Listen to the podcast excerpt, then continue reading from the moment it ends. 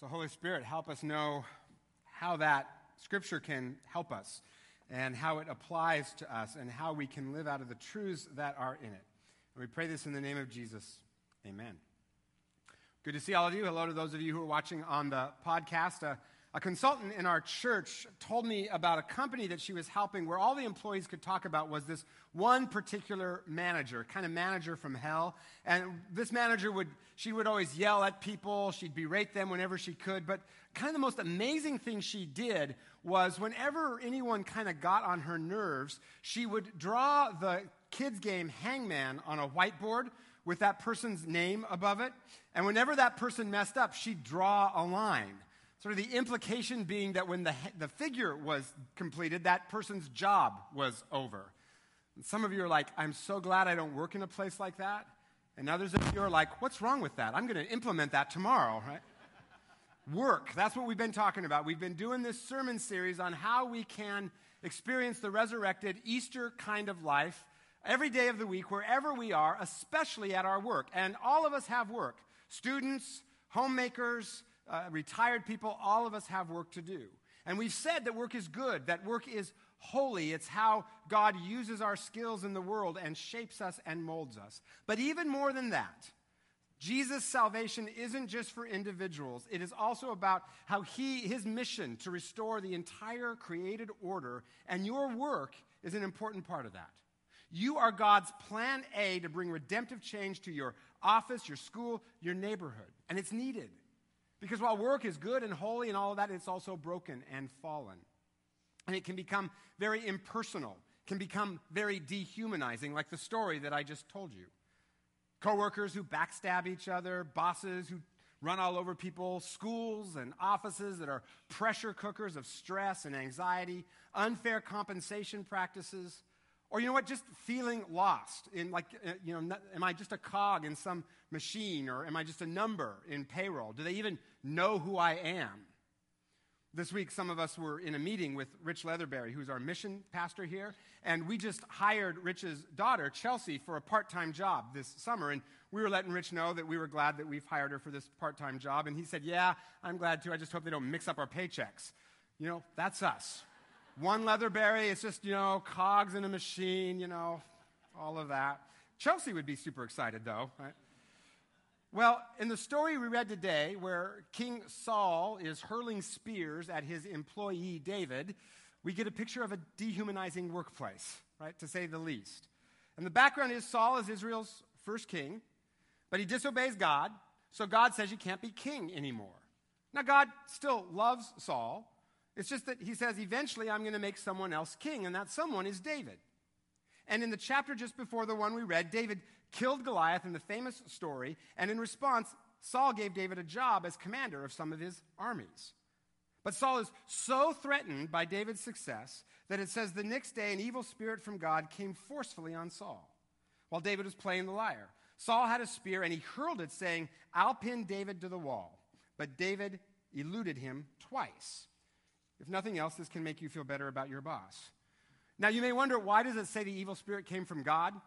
Well, back then, uh, the Israelites attributed everything to God, whether God actually sent it or, or allowed it. We might say God allowed it to happen. But also, God is the source, and that God is the one who has chosen David as the next king. And that's what got Saul so bugged. So, in a way, God really is the source of Saul's insanity. And I wonder, though, do you ever feel this way in your volunteer work or school or, or office? That sort of figuratively speaking, people are throwing spears at you, saying nasty things, undermining you in various ways.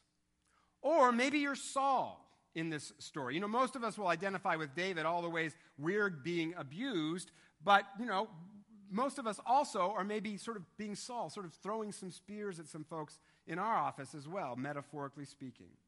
So offices become very dehumanizing places. So, how do we deal with that? How do we make our offices, our volunteer work, our schools, places where human beings can thrive, places fit for human flourishing. Because you know what? We're not just pa- passive victims in all of this. Jesus empowers us to be God's plan A for redemptive change, to help other people thrive, but also for our own sake, so that we can thrive and work becomes less stressful and more joyful. So, to humanize our workplaces, our volunteer places, to make them places for human flourishing, I think we need to ask ourselves three questions. And actually, these three don't just apply to work, but relationships in general. And the first is this Am I about God's kingdom or my own? Now, I have a little bit of compassion for King Saul in this story because you got to understand, in the chapter right before this, the giant Goliath had for 40 days threatened the Israelite army. And the Israelites are terrified because he's huge. And Saul is Israel's first king, and he feels all of that pressure. Every night he wanders around the soldiers' camps, all eyes looking on him, everyone questioning his leadership, everyone whispering, he doesn't have the stuff. He doesn't have what it takes. He's our king. He's supposed to lead us, and now look what's happened. Now we're in this mess. We didn't meet our quarterly goals. The project didn't ship on time. Test scores are down. Already, Saul is being dehumanized in a system bigger than he is. Pressure and stress dehumanize our workplaces. So then, a man named Jesse sends his youngest son David to take some bread and cheese to his older brothers who are fighting in the army. And David is sort of the runt of the litter. So Jesse says to David, just take the food to them, but first sign of trouble, drop the cheese and bread and run away. Right? So that's kind of Jesse's mentality. But David does the opposite. David steps forward, kills Goliath, conquers the Philistines. They all run away, and everyone is stoked. Stoketh were they in the King James. Super excited. Goliath's dead. Yay, David, go, David. So Saul at this point does what every good manager and every good leader would do. He turns around and he says, I hired him. That's my hire. You guys, you guys were doubting the kid, but I saw something in him. I hired him. But then, as they're returning back, the women start to sing this song Saul has slain his thousands, and David his tens of thousands. Ouch. Right? That'd be like if last week after Kendi preached, y'all came in here singing, you know, Dudley's preached some sermons, but Kendi changed our lives. You're not all thinking that, are you? you, you just remember, I hired her. I hired, my hire, my hire. Actually, it was a team of people, but I'll take credit. So now, when this is happening, so now as a leader, Saul has to figure out what he's made of. Is it about your kingdom, Saul, or God's? Your title, your stuff, or God's? You hired the right guy, King. The board is happy, the customers are happy, but can you be happy with what God is doing in your midst? Knowing, trusting that if you pursue God's agenda, you're going to be blessed too, even if David's getting the credit. See, God is doing more here than thwarting Saul's career ambition. He's raising up in David Israel's greatest king, the guy who's going to unite the kingdom, write the Psalms, become Jesus' ancestor. And in the process, there is a blessing for Saul, which I'll get to in a minute, if he could just see it. But he can't. Because if our work is just a means of self fulfillment, as it is for Saul, my title, my achievements, my prestige, that crushes us, as it does for Saul. Pastor Tim Keller says this if our work if we make work only about self-fulfillment then our aggressiveness becomes abuse our drive becomes burnout our self-sufficiency becomes self-loathing but if our work is also about God's bigger plan to make all things new, God's bigger rescue mission, and our work is a part of that, now work is more fulfilling and actually less stressful because we're about something bigger than ourselves and we're being pushed along by something bigger than ourselves. But Saul doesn't get that. It says Saul was very angry. They have credited David with tens of thousands, but me with only thousands. And that's the key phrase. But me. But me. What about me? What about my needs? Have we talked about me lately? Me. How many narcissists does it take to change a light bulb? One. He holds it and the world revolves around him. Right? This is Saul in this moment, right? Me, me, me. He's so and what's kind of interesting is that, that this refrain the women use, Saul has slain his thousands and David is 10,000, 1,000, 10,000, was a, just a common Hebrew idiom of the day that meant lots and lots, sort of like we might say forever and a day. Just an idiom. But that Saul takes it so personally indicates how much he's made it about his kingdom, about him, and that makes him miserable. So different, so different than Saul's son, Jonathan, who the text says made a covenant with David because he loved him as himself. Jonathan took off the robe he was wearing and gave it to David. That's not just an act of friendship, that's a political action. It's the royal robe. And he's signaling, Jonathan is signaling that even though he is the king's son, David, not Jonathan, is going to be the next king. See, for Jonathan, it's not about his kingdom, it's about the bigger thing that God is doing and being a part of that. And who in this story looks happier? Saul, who's fighting to hang on to his stuff, or Jonathan, who's given his stuff up to be part of God's bigger rescue mission? And because he knows that there's going to be a blessing in this for him too. He gets to be David, the king's best friend. You know, still part of the action, none of the pressure of being king. It's a good deal. Sort of like how I feel about boats. Your boats are awesome, they're so much fun, but they're so much work. That's why it's good to be friends with people who have boats, right? Let them handle all that stuff. You just go have the fun. Better to be friend of the king, maybe, than king. And there's a blessing in this for Saul as well, if he could just see it. Because even though David has been chosen Israel's next king, Saul still is king. In fact, Saul gets to be king for 40 years. That's a pretty good run, don't you think? And if Saul just could have seen what God was doing, the bigger picture, Saul maybe at the end of his career could have become a father figure for David, a, a trusted mentor and advisor, someone to whom David would look up. But he missed all that because he couldn't see it. See, when Saul heard the women singing, Saul has slain his thousands and David his tens of thousands, man, that's when Saul sh- should have slammed on the brakes of his chariot, looked at David and said, Boy, from now on, you ride with me. Together, you and me, together. We're the 11,000 club. Come on, David, let's do it. Right? But he didn't do that. Instead, Saul says, What more can he get but the kingdom? Well, whose kingdom are we talking about, Saul? Yours or God's? See, when we're about God's kingdom, less stress, more joy. Our kingdom, more stress, more frantic striving. It's the difference between being joy filled Jonathan and insane Saul. You pick. Now, let's say you're David in this scenario. You're the one getting the stuff thrown at you. How do you handle it? That's a whole other sermon. But just really briefly, first, you know, if you're in a really toxic environment, you probably need to leave. Different job. David eventually has to flee. But even in that, David is still pursuing God's kingdom first by always honoring Saul, never undermining him. And if you're in that situation, know that God can use that difficult person or place for good in your life, as God does with David here. You know, Saul keeps sending David out to fight all these battles, hoping that David's going to get killed. The result is David just wins all the battles and becomes even more the hero. But God used that to help prepare David to be a king. David learns in all that how to lead an army. Kings need to know to do that.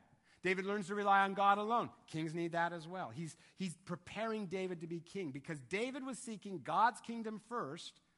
All the other things were taken care of. There's a verse somewhere in the New Testament about that.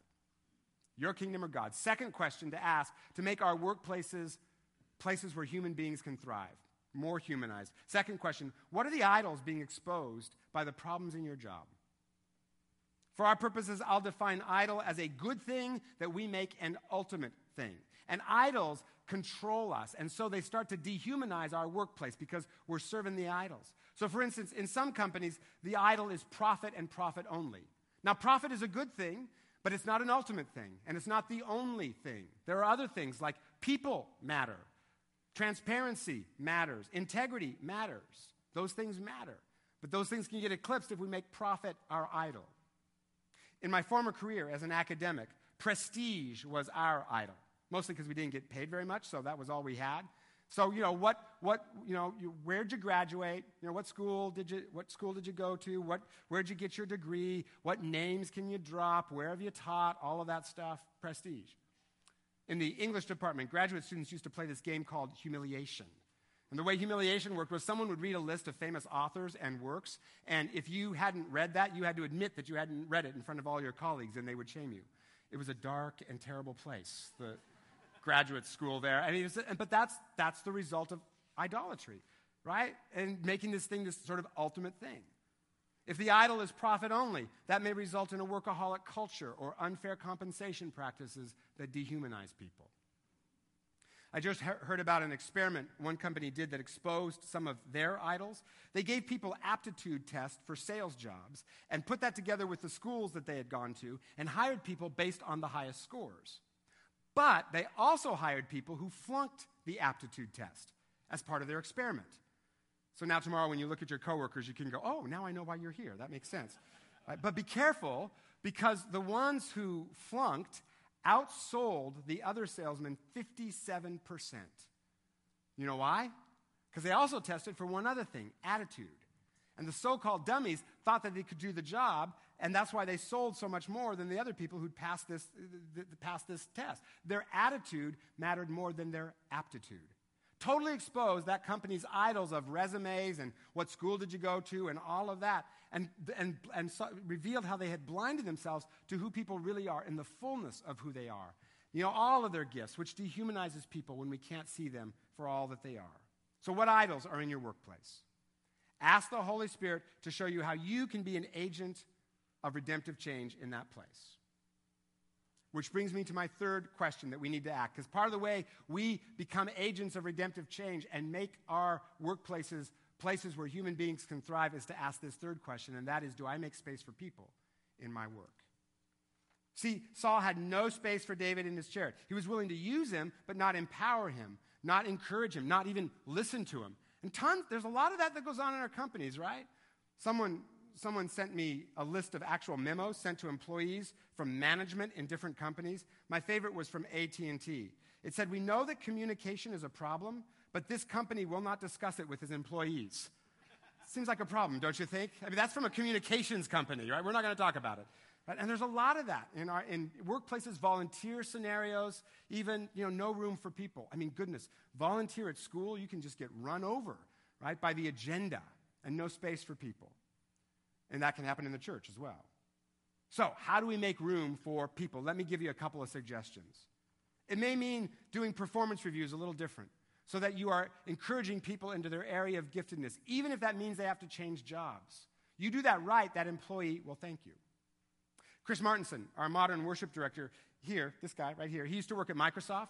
And when he did, he would go in, as he went in in the morning, he would touch the doors of the offices and briefly pray for every person behind that door as he went into work. That's something you could do in your neighborhood, even. Just pray for the houses as you pass them by. And as you do, also ask God, how can I be a door through which your love walks for this person today, Lord? Another way that you could make space for people. It might mean just talking to someone that you work with and asking them real questions like, you know, what's been the, la- what's been the best part of your last couple of weeks? What's been the hardest part of your last couple of weeks? Boom. Now you got a real conversation that makes the workplace feel more human. I've been volunteering in our high school group this spring, and I'm, by the way, it's tons, you should do it. It's like tons of fun. I have been so impressed by the way our high schoolers uh, kind of humanize high school and all the pressures within it simply by encouraging one another. Lots of ways to create space for people. Now, I think it also needs to be said that another way to create space for people is that sometimes we may have to lovingly confront unjust structures, unfair practices, or unjust people or difficult people. We may have to lovingly confront them to create space for other people to thrive. Psychologist Henry Cloud tells a story of a guy who'd built a company and was going to retire in a few years, and his son was going to take over the business. But one day, he saw his son just yelling at an employee in front of a bunch of other employees. So he took his son into his office and he said, I wear two hats around here. I'm your father, and I'm also the boss. Let me wear my boss hat for a minute. You're fired. I will not have that in my company. I will not allow people to be treated that way. We've given you a lot of chances to change, and you haven't changed this behavior, so you're out. You're fired. Now, let me put my dad hat on. Son, I heard you lost your job. Can I help? See, created space for people, created space for his employees, for sure, right? So that they're not getting abused. But he also created space for his son's character to grow he saw that there was something bigger going on than just profit. Human flourishing was at stake. I also think it took a lot of courage because can you imagine the dinner conversation that night? Like, talk about awkward family moments. But he created this space for that family to stop enabling bad behavior and give space for their son's character to grow and change and develop. He was a servant. And see, this is where Jesus just flips the script on us. When his disciples are arguing about who's going to be disciple number one and disciple number two, who's more important, blah, blah, blah, Jesus says, guys, guys, the Gentiles love to boss people around. Not so you. Instead, whoever wants to become great among you must be your servant. We make space for people by being servants. And then Jesus says, Let me give you an example. I'm the Son of God, but I came to be a servant. Some of you right now are going, Wait, are you telling me I, I have to be a I have to give up my authority, my title, my, my prestige. You tell me I have to give all that up? No, Jesus is. Jesus is. Because you see, the question is not how can I be the best leader, manager, boss, employee, teacher, parent that I can be. That's not the question. The question is wherever you are on Tuesday, in whatever sphere of influence you have, and all of us have a sphere of influence, even if it's just to the next cube over, wherever you are on Tuesday, how can you be the best Jesus you can be there? God's kingdom or mine? What are the idols? Do I make space for people in my work? And to do all of these three things well, we need one last thing. And I preached on it a couple of weeks ago, but I want to give you the phrase again because it's the most important phrase in this sermon series. To do all this well, we need a redemptive imagination. You know, in church, we try to give you a blueprint do this, do that, all of that stuff. But you know what? The Bible, the Bible can't tell you who to marry, when to speak up, and when to be quiet. It can't tell you what, when to take the deal and when to walk away. That's about internalizing God's redemptive story. It's about knowing the right thing to do in the 80% of life situations where there is no handbook, no play by play blueprint. That takes creativity and knowing what to do in the moment. And that comes from two places Scripture, so that we can get God's worldview in our minds, out of which we make good decisions, and the Holy Spirit. And as we said earlier, today is Pentecost, where we celebrate the coming of the Holy Spirit. And the Holy Spirit makes available to us all the creativity of God who created all of this. And He can give us a redemptive imagination and help us imagine and see the ways Jesus can make all things new right where we're going to be every day of the week and how we can be a part of that. So, for this last sermon in this series, here's what I want you to do with that blank piece of paper. Before you walk out the door, write down on that paper one way that's in your is it's in your bulletin, isn't it? All right. Write down you were all looking blank like the paper. Write down one way before you leave. Not now. I'm still preaching, but write down one way before you leave uh, that you'd like to see the place, your workplace, volunteer place, how you'd like to see it more a place where human beings thrive. And maybe it's already great, but how can it be even more a place of human flourishing? Don't put your name on it. Just write that down, drop it in the basket on the way out, and all week long, our prayer teams will be praying for your prayer request because we really do believe that Jesus has empowered all of us to make wherever we're going to be a place of human thriving and flourishing, and he, the Holy Spirit can empower us to do that. I'll close with this. A few weeks ago, I was talking with a man I know who, after 30 years of running a nonprofit that he started, his board of directors came to him and said, You know what? People are getting upset with you. Wouldn't tell him who, wouldn't give him a chance to work it out, and just said, It's time for you to move on. Felt very dehumanizing. His whole life's work just, you know, just gone in an instant. So I asked him, Where is Jesus in all of this? And he said, Well, now that, now that I'm unemployed, I have some extra time. So I started volunteering at Union Gospel Mission.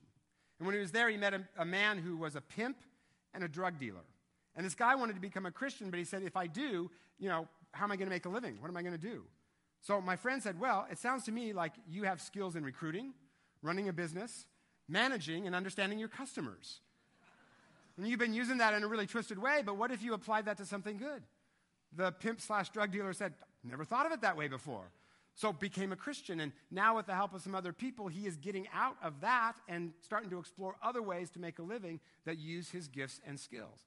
Not only that, his entire family is doing the same thing. Now, that's going to take a while, it's in process, but he is headed absolutely in the right direction because my friend had a redemptive imagination, could see how Jesus wanted to make that situation new.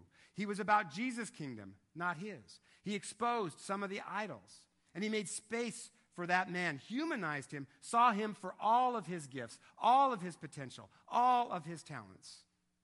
And the result is that drug dealer is now on his way to thriving in healthy ways. But my friend also found some ways to thrive, even in unemployment. See, that's what Jesus does. And that's why your work is so very, very important, even in unemployment. Because as we all become agents of Easter, carriers of the resurrected kind of life, our offices, schools, neighborhoods, they become places of human flourishing, which is one step toward revival, of folks coming to know Jesus, but also of Jesus redeeming and reviving and making all things new wherever He has put us every day of the week, as up there comes down here. So thank God it's Tuesday, because that's where Jesus is going to do some of His best work through you and through me. So, Jesus, you are the one that redeems. You are the one that makes things new. Lord, we ask that through your Holy Spirit, you would help us be carriers of your resurrected kind of life. Lord, help us to bring about your healing, your renewal to the places we're going to be this week so that they become not dehumanized places, but places where human beings flourish and thrive. We give this to you in your name, Jesus. Amen.